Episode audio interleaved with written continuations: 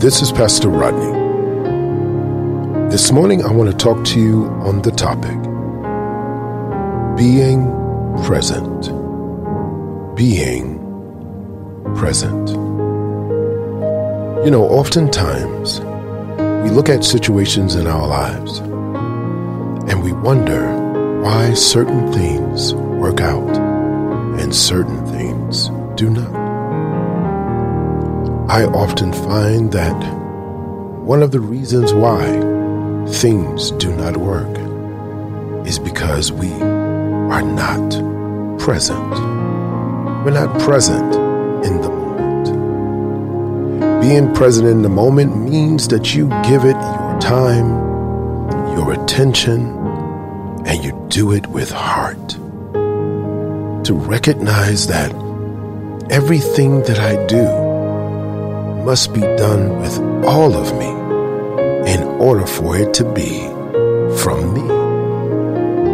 Otherwise, if I only use part of me to do it, while the other parts are rejecting it, then technically I didn't do it.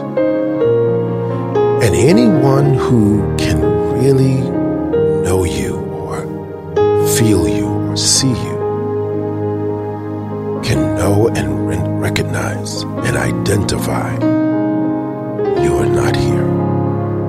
Doesn't matter if it's in a relationship, a business partnership, or maybe even if you're performing a service for someone else. People can generally tell if you are here or not. They can generally tell if you are listening or not. The question is, are you present? Are you present in living? Are you present in learning? And are you present in loving? These questions and the answer to them will make a determination as to whether or not you will be successful and impactful. It reminds me of when I go to a restaurant and when a server loves serving, it provokes me to tip very well and to come back again. But if a server is lethargic, if a server is uninterested, if a server is unpleasant or without hospitality, then it leaves a sour taste in my mouth. It reminds me also when I first started my church, and even to this day, people who come to my church say that this church is so inviting. This church is so friendly, so loving. And it causes them to want to come again. But what happens if we decide not to be present?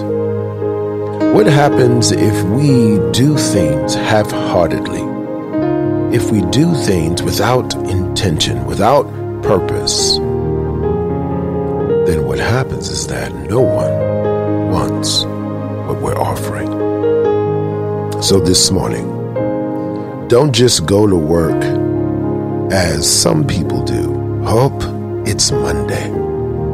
It's Monday and I don't feel like being here. No, but be present in the moment. Give honorably to your employers what they pay you for. They pay you to be present and to be actively engaged in your responsibilities. Make sure you are honorable in all that you do for the Word of God tells us, what you sow or plant, you will also reap or harvest.